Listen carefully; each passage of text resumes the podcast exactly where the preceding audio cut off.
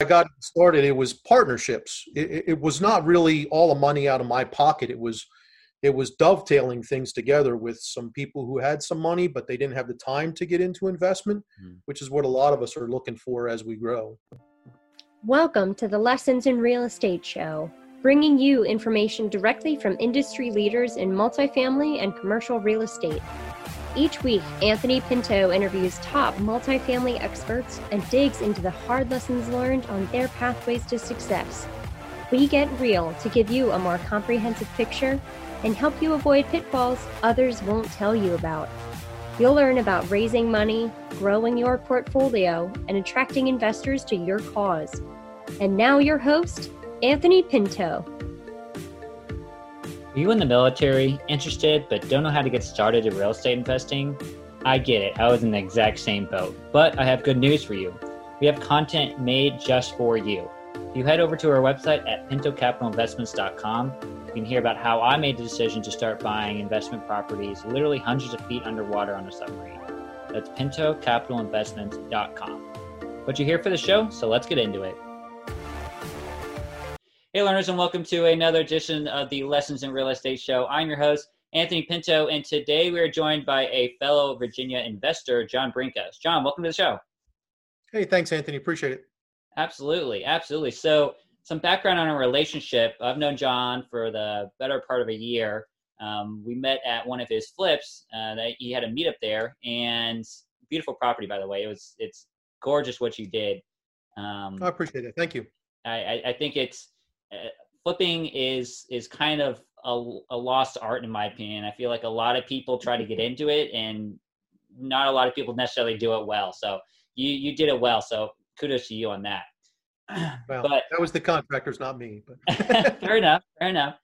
Um, but what's really interesting about about you is that you are kind of in this new chic kind of investing realm, which is mobile home parks, and not a lot of people necessarily know about mobile home parks is it, it's it's it's very much like a kind of a new brand of multifamily investing that a lot of people don't really know how to evaluate. You know, and when they think of mobile home parks, they think of like trailer parks, and it gives you kind of a certain image.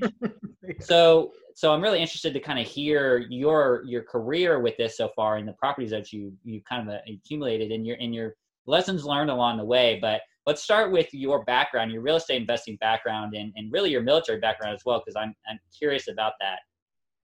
Okay, awesome. Um, so uh, I'm dating myself a little bit, but I joined the military in 1988. Wow. Um, so maybe before you were born. Um, but uh, you know, I joined. I got out of high school and knew I wanted to do something engineering wasn't really sure that I had the discipline to go to the college and and and do well. wasn't exactly the most stellar student when I was a senior in high school. Mm-hmm. Um, so I made the decision that I didn't want to waste the money to go to college. So I joined the military, ended up going into the nuclear power program. So I was an electronics technician in the nuclear power program. I intended on joining for six years and ended up staying uh, for 28, a little over 28 and a half um, when I finally got out. So it was it was pretty cool. You know, I made it up to the rank of master chief. Was uh, reactor department master chief on the George Bush, one of the Newark, the last Nimitz class carrier that was built. Uh, had a great time doing that and was invited to go up to DC and did some stuff as a community manager up in DC and got to get involved with overall policy and kind of review and making sure we maintain the quality in the nuclear power program in the enlisted side uh, when I was doing that, which is actually where I got started in real estate. Um, kind of knew I was coming to the end of my career and mm-hmm. knew I was going to have some passive income from my military retirement. And I knew it wasn't going to be enough to get us to where we wanted to be. So we started uh, really landed on pretty pretty thick, pretty quick for what it felt like to me, uh, acquiring assets that we knew were going to give us a continual return moving forward. And we, my wife and I, put together seven properties with 12 units that was specifically designed to be our retirement nest egg with the plan of acquiring another property every single year until we were in our 60s and then we could start liquidating properties every year to maintain our quality of living while we had medical and retirement from a military career. Um, the real estate bug kind of hit and uh, after a little while i decided that wasn't wasn't fast enough and wasn't going to get us to where we wanted to go. So we we somewhat altered plans and changed a little bit so it's one of those things you know i joined the military for the with the intention of going in for six years and getting an education in it and moving on and decided i wanted more so i stayed and kept growing and same thing happened in real estate. We, we got involved. We did a couple things to start taking some steps and decided I wanted more. So we're stepping up our game there too. Solid. So I, I kind of want to delve into this a little bit because I, I think your story would resonate with a lot of uh, specifically military investors. A lot of people mm-hmm. who, you know, may have, you know, 15, 17, 18 years in their career and they're looking forward to meeting that 20 year point and retiring and, and moving into a, a, separate career and, a lot of people it looks at least i've met are turning to look for just like you did supplemental kind of uh, supplemental income to make up for their retirement paycheck um, you know to, to kind of keep themselves busy um, because you know uh, on face value i mean you're you're essentially retiring at 20 years you're retiring at like 42 you know, or early 40s or even 38, depending 28 on 28 years old, right? still past 42, but I'm I'm 50 now, so um, right, I, right.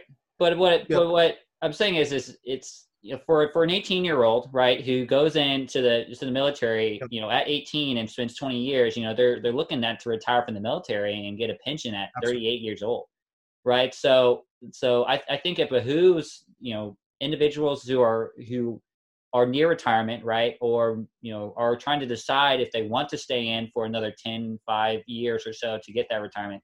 Um, because I think your story resonates with a lot of people. Like, you know, approaching okay. that end state and wanting to kind of think about, okay, what's next? You know, what are my other options to build up passive income, right? So that I can focus on, you know, what I truly enjoy in life, right? Traveling, uh, hanging out with family, um, doing whatever, right? And yep. so I just I wanted to point that out because I think that's interesting. So so let me ask you this kind of a follow-on question to that. How did you purchase those properties? Did you have income built up that you kind of saved into put into a savings account? How did you how did you acquire those properties? Well, the the very first property that I ever acquired was actually with the help of my dad. Um, we we had our own home and I didn't qualify for a loan for a second piece of property that was specifically an investment piece of property. So we had cash saved up, but I was still a first class at the time. So I wasn't making a, a lot of money. And it was back in the early 2000s. So it wasn't in the late 2000s where the money got really easy to come by so we had a little bit of challenges finding financing. So my dad ended up co-signing um, on that first property. So he didn't bring any money to the table, but he brought a long history of really solid credit and stable income uh, that helped me out. So he kind of became a partner, like a silent partner in the deal. I actually still own that home. Um, and now we've increased in value. We bought it for forty five thousand dollars, and it's it's probably worth you know in the hundred area realm uh, right now. So and it's been stable for a long, long time for us. Um, so that's how I came about the first property. But then when I really started getting serious, that was about 2015 time frame that I really started doing a lot with real estate. By that time, we had saved a little bit of a nest egg, not a ton, but a little bit. Mm-hmm and I was at a real estate seminar, kind of like where you and I met. Mm-hmm. Uh, but I was at a seminar in Northern Virginia. I met a gentleman who I'm still partners with. Um, he's actually my partner with the mobile home park. Uh, we met up. He and I talked for a little while. He became a secondary, uh, a second mortgage for us. So we bought property. We put about half the down payment down. He brought the other half of the down payment and some money to do uh, really my first BRRRR, buy, rent, renovate, and mm-hmm. rent uh, re- refinance. And without him, I wouldn't have probably wouldn't have probably gotten started as fast as I did. But we got that property under our belt. We moved on from there and went to a couple wholesalers and closed on the next two properties fairly quickly after that. Sold one of those off, did a flip, moved on from there and bought a package of. So I bought a package off the MLS that was two duplexes, a single family home, and a fourplex as one package. So we negotiated that back and forth. Um, my partner Ahmet came in on that deal with us and did some financing, and we bought that and did full renovations on two of the homes and did something that a lot of people find really unusual. And we converted a duplex back to a single family home. Nice. Um, and we still have those properties also. That's that's seven of our main nest egg that we've put together right now.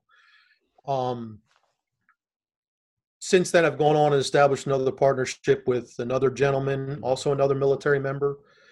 Um, he and I own a fourplex and a couple duplexes and uh, seven single family homes in a different partnership. And then the most recent acquisition we have is a, and this is with the first partner Ahmet, Mm-hmm. We have a 70 unit mobile home park now that we we have purchased out in Cincinnati. So it, it's just been step after step after step, and mm-hmm. I think I think I delved away from your question a little bit, but no. Uh, really, where I got started, it was partnerships. It, it was not really all the money out of my pocket. It was it was dovetailing things together with some people who had some money but they didn't have the time to get into investment mm. which is what a lot of us are looking for as we grow so I think that's a really good point, and I want to want to hammer on that. So learners, if you're if you're listening to what he's saying, you know he didn't have a million dollars, you know, or two million dollars to go buy a whole bunch of no, properties, no. right? You know, he he wasn't rich right off the gate and and went and bought these properties, right? You know, and and he didn't let money stop him from finding the deals and getting the deals done, right? And I think that's a that's a common limiting belief that people have is, you know, you know, I don't have a ton of money in the in, in the bank. Like how am i supposed to buy these properties? You know how am i supposed to put a down payment on? How am i supposed to have uh, reserves and all this stuff? And the answer is is you find someone who does right? You joint venture with some people right? Or do a syndication. But it sounds like what you really did was with joint venture with people who had the money and you had the knowledge and the time and the experience to go hustle find the deal get it under contract do everything that needed to be done mm-hmm. to it right um, you just didn't have the money for it. And it sounds like you just kind of kept building up those different joint ventures and got to the point where now, I mean, you're you're in pretty big on a on a uh, on a mobile home park. So I, I think that's really key. If you if you guys didn't catch that, is that if you don't necessarily have money, that is not that is not an excusable limiting belief, right? Because there. No, it's. Well, yeah, there's. You got to. What what happens right? is you have to make the decision that you're going to do it. Mm-hmm. Once you make the decision, you take all the options off the table that you're not going to get it. So all the excuses absolutely go away and you figure out a way to get it done. But it's all about making the decision that you're going to do something that is uncomfortable because that first property or two properties or three properties, I mean, heck, the first three were single family homes. And then I jumped from there straight up to acquiring nine units all in one shot over four properties. So it's just a mm. decision that you're going to continue to do what you're going to do and that this is the way you're going to build your future. If you don't make that decision and commit to it, you're not going to be successful. Love it. I love it. Perfect. Freaking perfect mindset. Love it. All right. So let's get into the we really want to talk about, which is mobile home parks. I think this is, is, is good topic. So, so you got into the 77 unit, you know, and and for multifamily specifically, like it, you're looking at you know 100 to 200 deals before you find one that typically pencils out. yes. So is that yes. common in mobile home parks? I mean, I, I, this is coming from a kind of a, a place of ignorance. I don't know how many mobile home parks there are compared to multifamily. So can you kind of give us a background on that? So there's a lot less mobile home parks than there are multifamily that are out there, and it's actually a um, it's an industry that is not expanding. Um, the chance of getting a mobile home park built from scratch is almost nil right now. Mm-hmm. They, um, so they there's a phrase that you're here in the mobile home park industry called NIMBY, not in my backyard. Um, nobody wants to have a mobile home park built in their backyard. So most city councils don't want to have mobile home park built because there's children that are there. You're putting you're putting families in a community mm-hmm. and the taxes that are generated from that community are fairly small. So most city councils do not want to see mobile home parks expand nor be built anymore either. So there's multiple competing things against the development of any more mobile home parks. So it is a commodity that there's not going to be any more construction in for the most part. So it relies on mobile home park investors to go in and better and improve and stabilize mobile home parks that have been around for a long time. They are a huge asset to society, in my opinion, because they do provide stable, safe, community style housing for individuals that are not capable of investing tens of thousands of dollars into purchasing a home for themselves. Most people in mobile home parks do not rely on Section 8 subsidy. They're actually just stable blue collar workers that are working in restaurants and your waitresses and working in Walmart and working at McDonald's, and they're serving people all day long. And they go home to this safe community amongst friends and live just like people that are making hundreds of thousands of dollars. It's just they're looking for a place to have a home of their own. And this is a way for them to have a home. So I think that's kind of, I look at it as um, you know one of the things i started off doing with single family homes was i was renting to section 8 to provide a safe place for uh, families single mothers and single fathers to have a place to raise their kids that was safe and stable. And this is just kind of the next step forward. It's just a place where we can build a community of people that need a community. You know i never really thought about it like that. That's that's interesting um, that not not a lot of new properties are being built. Um, so that that is interesting to me that you know it, it's kind of a, a, a precious resource, and I can imagine that that's that really drives up the competition for a lot of these um, types of parks. I don't think it drives the competition up significantly because, like you said, it's one of those strange alternative niches of the commercial real estate industry mm-hmm. that there's just not that many people. It's getting more attractive, which is driving the price up mm-hmm. by all means, but there's still just not that many people that are out there, and there are thousands of mobile home parks that are out there that have been in families or uh, we call it mom and pop. So mom and pop built this, and maybe we're giving it to them from their parents. And some of the mobile home parks have been in families for generations, three, four generations, and they eventually get to a point where maybe the kids do not want to be running the mobile home park. They just want to take the paycheck from it. So the investors that are out there right now are networking with mom and pops, and there's a whole lot of cold calls that is leading to success in the industry. So if you're getting into this, you find a lot more success via cold calls, not so much mailers, but you're trying to establish a long term relationship with the mom and pop who have probably owned this mobile home park for 30, 40 years and have used it as their method of developing something to give to their generations that follow. And, you know, we're coming in and making it beautiful again, like it was when they built it and when they developed it. Mm-hmm. Um, so there is, there, you're right, there is not any more being built. And there is competition that's there, but I just don't think the competition is, um, is being priced out quite as much as multifamily in general is right now.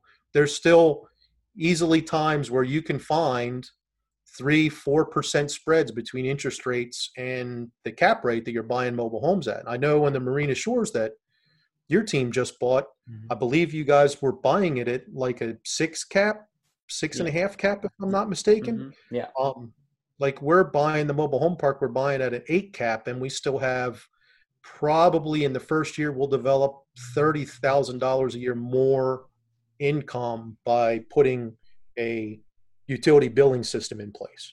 So yeah, the upside that comes in the mobile homes, the mobile home park is phenomenal right now. It's fairly easy to still keep that three to four percent cap rate spread between interest rates and where you're buying the park. Interesting, huh?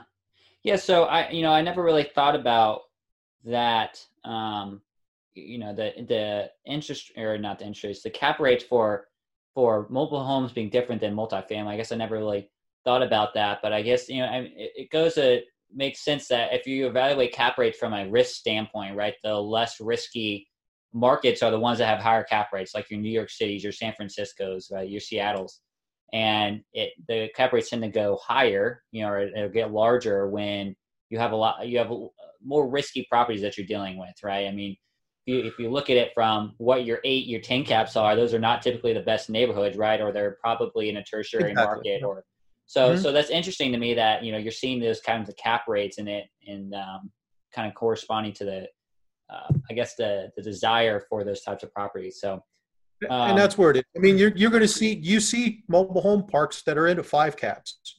Um, you know, uh, uh you, I'm sure you know who Sam Zell is, or you've heard of the mm-hmm. name Sam Zell, but he was actually one of the largest mobile home park owners at one point in the country uh, and he owned a lot of stuff along coastlines.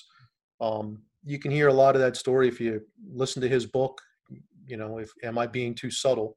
Mm-hmm. Phenomenal book, but um, he had a lot of home mobile homes that were four and a half, five, six caps in California, in Florida, in Miami area, in really high-end residential areas uh, and was successful at it. But that's what the niche he was. That's just not the niche that most mobile home park owners are. Most mobile home park owners are in the 40 to 70 unit properties that are in blue collar areas of cities and most people are trying to stay in fairly larger major metropolitan areas mm-hmm. you know one of the targets that we focus on is we want to be over 150,000 people in the metro where we're buying. We don't want to be in smaller rural areas because it's harder to keep occupancy, just the same way it is in general multifamily. A lot of things parallel. Um, you know, you're looking for growing markets. We're looking for growing markets. Yeah. Multifamily property. You're looking for something where you can develop some sort of uh, forced appreciation in the property. We're looking for the same thing. We're looking for ways that we can generate forced appreciation property in mobile home parks that can come through some different things than you, what you see in mobile in multifamily properties. I mentioned RUBS.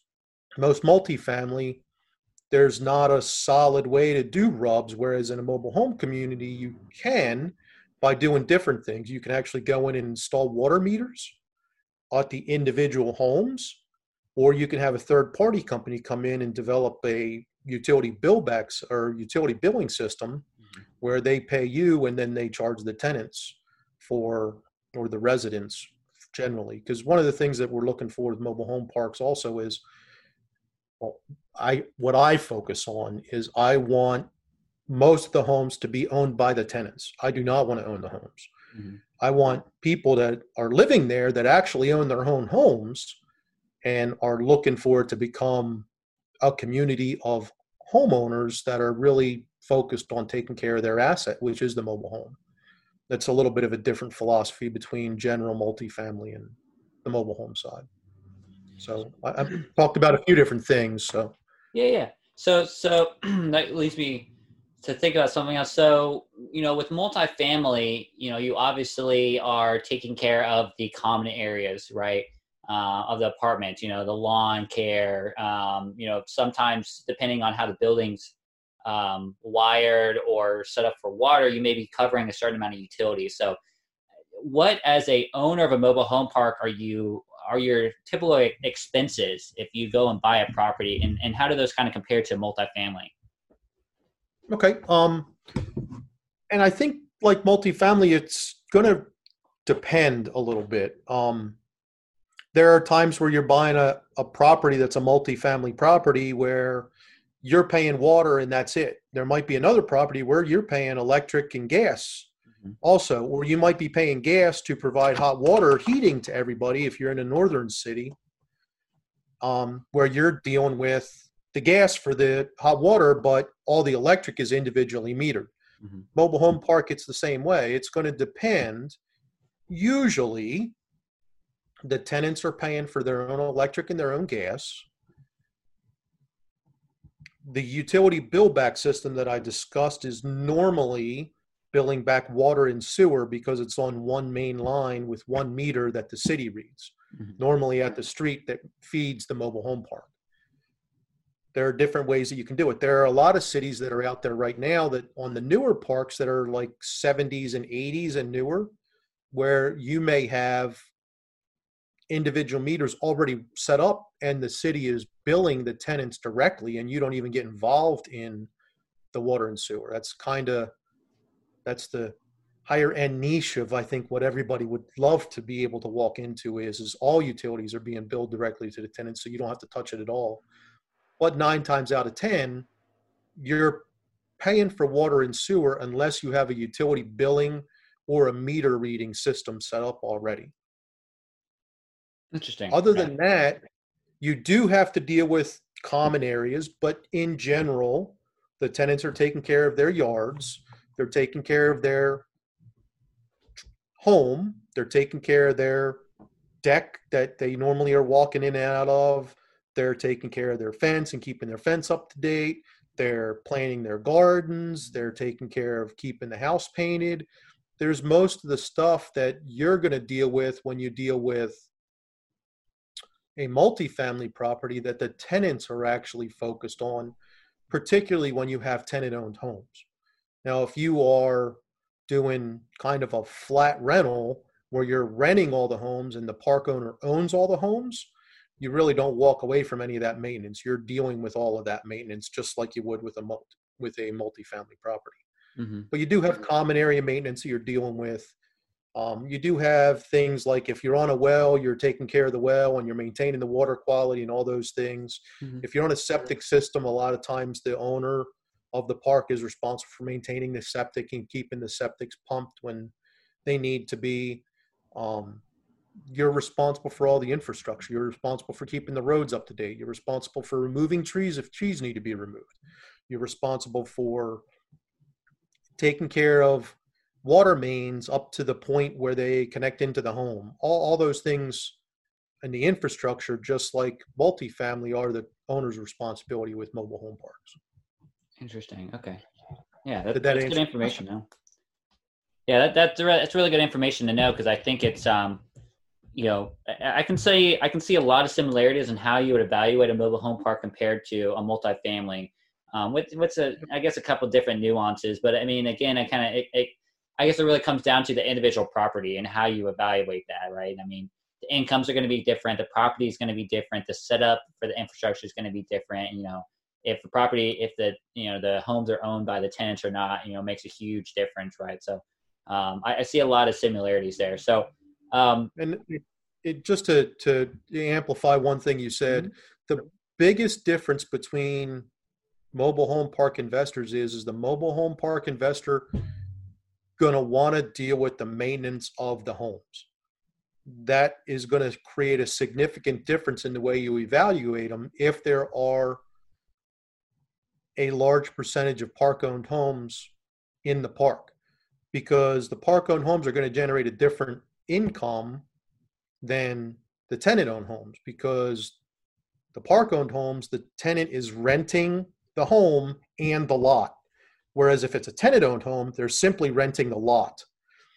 Sometimes the park owned home may develop twice the income that a tenant owned home does. So it may, on the front side, create twice the revenue, but on the back side, because you have increased expenses, mm sometimes the expenses are quite frankly not enough to make up for the extra income, which is why a large majority of long term hold mobile home park investors are really focused on high percentage of tenant owned homes. They can relieve themselves of the maintenance costs. So. Yeah yeah that makes sense. Yeah i can see why it would behoove the owner to you know put the onus on more on the tenant. Because then then i mean it not only less maintenance costs but you're talking about a tenant that owns their property has more ownership of the property itself right? They're more likely to take care of a leaking toilet you know? They're more likely to you know fix the gas that might be leaking or you know fix this or that that they otherwise wouldn't necessarily care about because they don't own the property. So yeah i think that's a that's kind of a good call. And um and i, I think it's it's kind of along the same lines with multifamily. You know if if the tenant is paying for water or electricity you know if it's coming out of their own pocket they're more likely to be conscious conscious about the utilities that they're using right and, and energy conservation and calling in a leak for their tub or something along those lines, right? So I, I think it gives a certain uh, sense of ownership to put the put it back on the tenants, right? And then you know, and now you kind of get, develop a more of a sense of community within the deal instead of hey, this is my property that I'm going to rent, and then eventually I can move on, right? It's now a home, right? It's now a community. It's now something that you own a little piece of, and I and I think that's something a little bit of pride that goes with that too, right? Much like owning a home as a you know a 22 year old you know you get you just get out of college you go get your first job and you buy a home like that type of sense of, of purpose and ownership i can see that would would be kind of the same kind of thought process for you know owner the tenant owned homes so i, I see that Absolutely. as being a, a really good Absolutely. idea well and, and not only that if you think about it in in any residential real estate investing whether it's single family rentals whether it's small multis whether it's large multifamily properties, mm-hmm. the holy grail is to get to a point where your average tenant turnover is four, five, six years. In a mobile home community, they own the home. And mobile is a misnomer because pretty much once they're set, they don't move. They're not mobile. They're mobile in the fact that they get taken in and set and tied down to the infrastructure that is there for them on the mm-hmm. pad. But after that, I think I think the last thing I heard in the Mobile Home University podcast that I listened to, I, I think the last thing I believe Frank Rolfe said something to the nature of 98% of mobile homes never leave the spot where they're delivered to.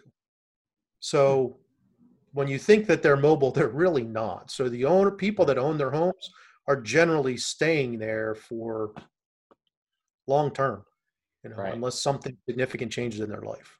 Sort of like when you buy a home. Mm-hmm. Yeah, that, that's that's an interesting thought. Yeah, I never I never really thought about the fact that you know those it, it's it's a different mindset for those people. I mean, you're you're talking more of a single family home type of mindset of those types yes. of owners versus like a multifamily where you know they can be transient or move to a different place that has better amenities you know they're they're in it for the long run so i can see what that would make you know hardier long-term tenants more valuable right and and, yeah. and keeping them in those properties more valuable so. Absolutely. Absolutely. So i i you know we're running short on time here so i, I know we talked about um, you know the property you know often the the best deals are the deals that we don't do and i know that we talked a, a, bit about some properties that you decided not to go with um, before you found the 77 unit so so let's talk about those before we uh, get into the snapshot round here. Okay sounds great. Um well we so the deal that we actually are closing now uh, is a year into the process of us actually looking to acquire homes. So, through thousands of evaluations, we went under contract on four different mobile home park purchases. Mm-hmm. The first one we went under contract on, we were really excited about it, was in Illinois, was two parks together. Uh, I flew out to Illinois and was doing my due diligence and walked into the city council or the city offices and started talking with the city and went by and looked at tax records because it's kind of a little bit of a smaller area and had some suspicions when I left Virginia Beach to fly out there that I was going to find things that I didn't want to find in the tax Mm-hmm. records. And sure enough, I got there and figured out that the owners actually only owned about 10% of the land that the mobile home park was on. Because when they bought it, the sale records didn't get filed correctly. So 20 years earlier, when they bought the property, the actual 30 extra acres that encompassed about 90% of where the mobile homes were and the 20 extra acres of woodland we were buying in the back Mhm. were actually not owned by the seller. Um, so somewhat unusual. You don't normally see stuff like that with multifamily property because it's usually on one tax stamp. Sometimes with mobile home parks, you find them on multiple tax stamps. So Hmm. when we uncovered that, we brought it back to the owners. The owners had no idea that that was even an issue. Um, so we backed out of the contract and said, look, we're standing by, we're ready to go. Um, and we like to move forward as soon as the records are straight. And turned out that they ended up leaving the broker that we were dealing with and sold it to somebody else that they knew. Uh, I found that out like a week later after I called them directly because I lost track of the broker. And uh, so we lost out on that deal because we found problems with the taxes. The Mhm. next deal we went into was a deal in Arkansas, and it would have been a 104 pad park, which we were really excited about it because we were buying it for $100,000. So imagine a 104 pad park for $100,000, but out of the 104 pads, only about 15 were occupied. Um, Wow. so we knew we were going in and we were going to have to occup- renovate a lot of homes. We were going to have to do a lot of, of heavy lifting to get the park where it was going to be. Well, when I was there touring the park, I found a bunch of things that concerned me, and we never even ordered the phase one environmental because we saw um, it looked like they took a lot of the old heating oil tanks that the homes had and threw them in the woods behind the park. So we raised some questions. We said we were going to um, not move forward with finalizing the contract and putting earnest money down until we um, had the phase one results back. And at that point, the the seller that was with the wholesaler. The wholesaler and the seller both said, "Now nah, we're we're not interested in moving forward." So we walked away from that one before we even got into due diligence. Mhm. Uh, the third park we went into was another combination of parks in the Cincinnati area, which ironically is awesome because it got me really familiar with the Cincinnati market, which led me to the one that we're closing that we're that we just closed on and just purchased. So Mhm. uh, it did lead me from point A to point B. So sometimes the bad gets you to the good, as you talked about. Sometimes the best deals you walk away from are are the best deals are the ones you walk away from. Mhm. Um, that combination of mobile home parks, we ended up with challenges in financing because one park was 100% park owned homes that were in fairly significant disrepair, and the other park was 100% tenant owned homes. So the bank was willing to lend to us on tenant owned homes, but withdrew financing on the park owned home park. So half the deal went away. Um, the owner was unwilling to finance, so we went and looked for bridge financing to get a bridge loan so we can convert them to from park owned homes to tenant owned homes. The bridge financing was virtually hard money financing for single family flips, which when you're talking about a half million dollars on a mobile home park that you have a lot of challenges converting over to tenant owned homes, it just was too much, too costly. It just wasn't a good enough deal. So we walked away from that. When we walked away from that one, um, a few months later, we ended up connecting with the seller who's who sold us the park that is about 15 minutes north of where those two parks were. So again, walked away from a deal that we thought was going to be a bad deal into this deal where we're really excited about and uh, things are moving really forward really well with us on that deal. So um, there's some challenges. I mean, I'm sure I'm sure you've done a lot of evaluations on multifamily properties and went under contract on some and walked away during the due diligence, and that's that's part of the the challenges I think we as military have a hard time mm-hmm. realizing when it comes to the real estate side of things, we're so we're going to get it done, we're going to get it done, we're going to get it done. I'm going to drive to the end. And I really think the mindset in real estate has to be I'm going to drive to make sure the numbers are right and the facts are straight, and I'm going to dig to get the base facts. And at that point, then I'm going to make another decision. Am I going to continue to pursue the deal or am I going to walk away from the deal? Mm-hmm. That's the whole reason why in commercial real estate you have the due diligence period. So you can do your investigation and figure out does the deal still make sense even though you're under contract. That's very different than the single family side where normally you're going to walk through and close on the deal because there's not enough I shouldn't say there's not enough headaches. The, the headaches are smaller on one property mm-hmm. To get to close than they are on a large scale multifamily property where you could have environmental issues that come into play, where you could have books that have been cooked a little bit, where you could have just books that are quite frankly not accurate. So when you actually sit down and start to run and back trace the numbers, you figure out that hey i'm going from a property that i thought i was buying at a seven cap to it's really actually operating at a five cap and now there's not enough spread between the interest rates and the cap rate for me to even make cash flow it mm-hmm. um, so you just got to be ready to walk away from deals if it's not a good deal it's not a good deal period you can't usually you can't twist it into making it a good deal unless the owner's willing to get creative with you yes. so you just got to be careful Hey, that's smart. I mean, trust the numbers. trust the numbers in the end. Yeah. Don't don't buy off of emotion. It's not just the numbers. Like I said, there's environmental issues that come into mm-hmm. play with some of the stuff. And and again, you can't trust trust the numbers you're presented. You got to go back test the numbers and make sure they're right. So you can't just trust their numbers. You got to trust your numbers more than right. their numbers. Right. So makes sense.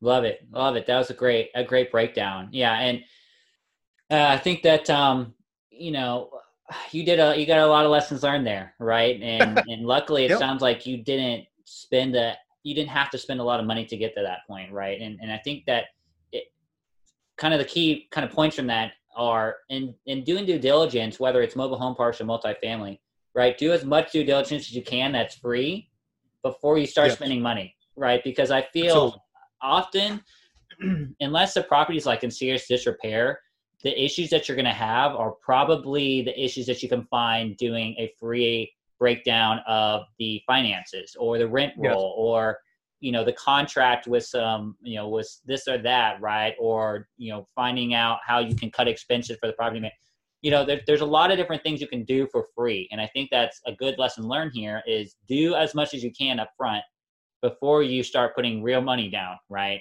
Before you start going hard on EMD, because in worst That's case scenario, you find this property, you you know kind of do half-hearted due diligence. You keep going through with it. You find some issue during due diligence. Now that you've spent you know ten thousand dollars to do an inspection, and now you know you're risking potentially losing EMD plus the ten grand you just lost on the inspection, right? It makes the stakes a little higher. So that I think that's kind of a good point to kind of take away from that. Um, that you kind of Absolutely, yeah. kind of touched on there. So, hey, so uh, let's we're getting to the end of the show. Let's get into the snapshot round if you're ready for it. Okay, let's go. Awesome. All right, here we go. All ahead flank cavitate. Snapshot tube tube. John, first question. what is your number one failure in real estate? Waiting till I was in my late 40s to get started i think was my number one failure. If i go back and back test everything if i could go back to my early 30s when i bought my first home i just kind of think about where i would be now had i kept kept my nose to the grindstone and didn't get scared you know? Love it. So okay so follow up to that. What and what nugget of investing knowledge do you have to give to someone who is just starting out? You know whether they're 20 30 40 learn as much as you can but don't let learning stop you from getting started um, i think you can learn as you go but there are some a book or two can provide enough of a baseline to walk into a deal and coaching will help you get through the deal. So I think there's, I, guess I kind of hit on three points. Um, don't wait until you're totally comfortable because it's a it's got to be something that you're pushing yourself towards and you're always going to be scared when you're doing that. So don't wait until you're comfortable because if you do that you'll never get started. You make yourself more comfortable by learning. So go learn and teach yourself and read.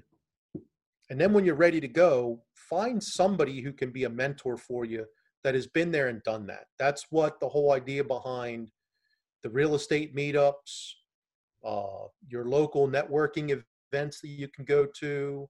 Heck, just go talk to a real estate agent who has helped an investor buy a home and see if they're willing to create a contact. And you go buy a guy, a girl, a cup of coffee who has already bought an investment property and talk to them. But don't wait until you're comfortable because if you do that, you're never going to get started. Yeah, yeah, that that I mean that's a good point. A lot of the properties you find are not going to fit into a perfect box. Absolutely. You know, they're not they're not going to be the perfect ten percent return with a little amount that you have to do. You know, that's cash flowing from day one. It's just not. It, it just doesn't happen like that. So I think that's a really Absolutely. good point. All right, uh, what is one uh, number one thing that's contributed to your success? Uh, you know, I'm trying to, I don't, I don't want it to sound like it's conceited, but making the decision that I'm going to do it is the number one thing. And like I said before, is you're going to be uncomfortable, but if you make the decision that you're going to do this period, you're going to go find the mentor. You're going to go find the people that are going to help. You're going to go read the books. The number one thing that I can that has contributed to my success is making a decision that this is the way that I'm going to create generational wealth for my family. That's that's the thing that led to success. I love it. Commitment, true commitment, yep. and take almost taking the leap of faith and and, and knowing that yep. it will it'll work out right. All right, and then the last question: What is your dream, John? Uh, I guess the dream that drives me the most, or the thing that's driven me the most, is we as military members have kind of not been in control of most of the things that we have to deal with in life. Mm-hmm. Um, I had to leave my kids.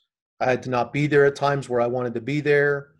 Uh, I couldn't make the decisions that I always wanted to make. So, my biggest dream is to never have to answer to anyone else about what I want to do, where I want to go, how much it's going to cost. Do I have the time to take time off of work? I, I just don't want to have to answer to anyone else. I don't want to have to answer to the credit card company because I just don't have enough money to go do it. I want to have enough money that I can do what I want, when I want, where I want, with who I want.